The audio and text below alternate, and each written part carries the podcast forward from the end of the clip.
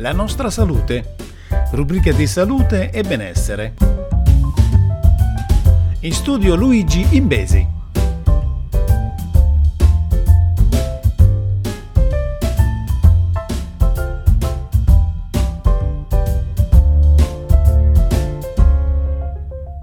Salve a tutti amici ascoltatori e bentornati sulla nostra salute. Andiamo subito alla prima notizia di questa settimana. Psicologi e allarme ecoansia per la crisi del clima. La crisi climatica si riflette sulle persone, determinando stati di stress, ansia, tristezza, ma anche paura per il futuro, che porta a rinviare importanti progetti di vita.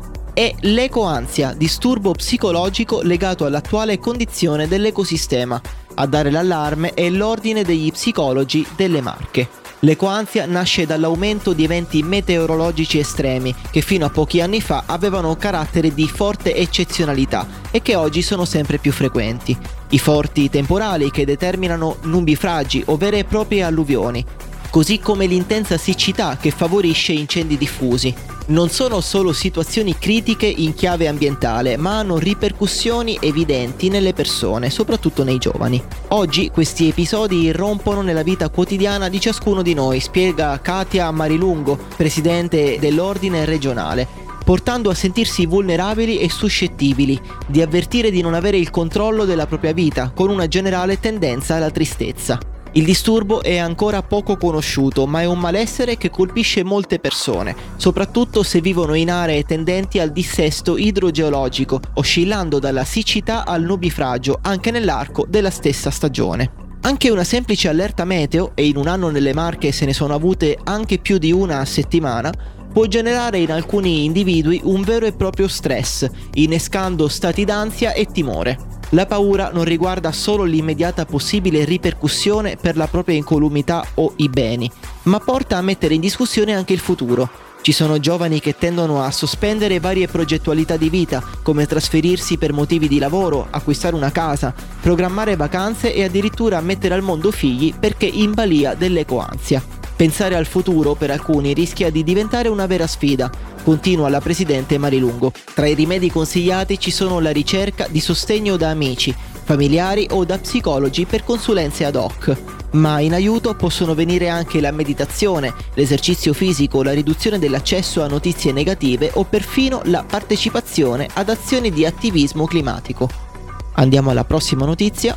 Dieta, alcolici e acqua, i consigli salvavita per l'estate. L'eccessivo consumo di alcol, alimentazione ricca di grassi e proteine, eccessiva sudorazione, ambienti surriscaldati, poca acqua, troppa acqua sono alcuni dei rischi da considerare con l'aumento delle temperature, perché mettono a dura prova il corretto funzionamento dei reni è quanto riferito dalla Società Italiana di Nefrologia, che ha messo a punto un vademecum per l'estate, rivolto a tutti, ma soprattutto ad anziani, ipertesi e pazienti con insufficienza cardiaca, per evitare confusione rispetto a consigli generali che si danno in estate, ma che non vanno bene per certe categorie di pazienti.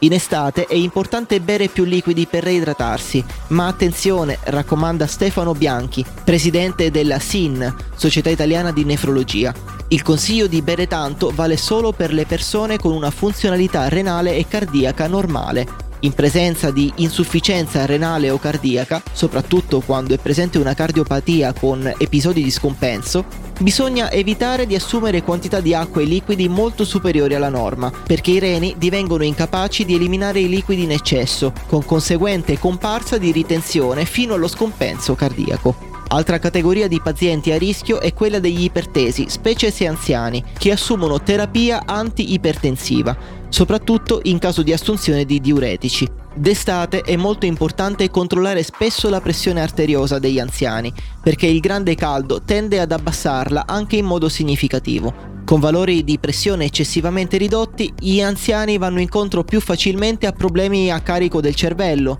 con aumentato rischio di cadute, cuore con rischio di sofferenza cardiaca, reni con ridotta funzionalità renale fino a veri e propri quadri di insufficienza renale acuta. Con il grande caldo la terapia antiipertensiva o diuretica non va sospesa, ma molto spesso deve essere rimodulata in base alle esigenze dell'organismo. Questa operazione va fatta sempre sotto il controllo del proprio medico di famiglia o del proprio specialista di riferimento.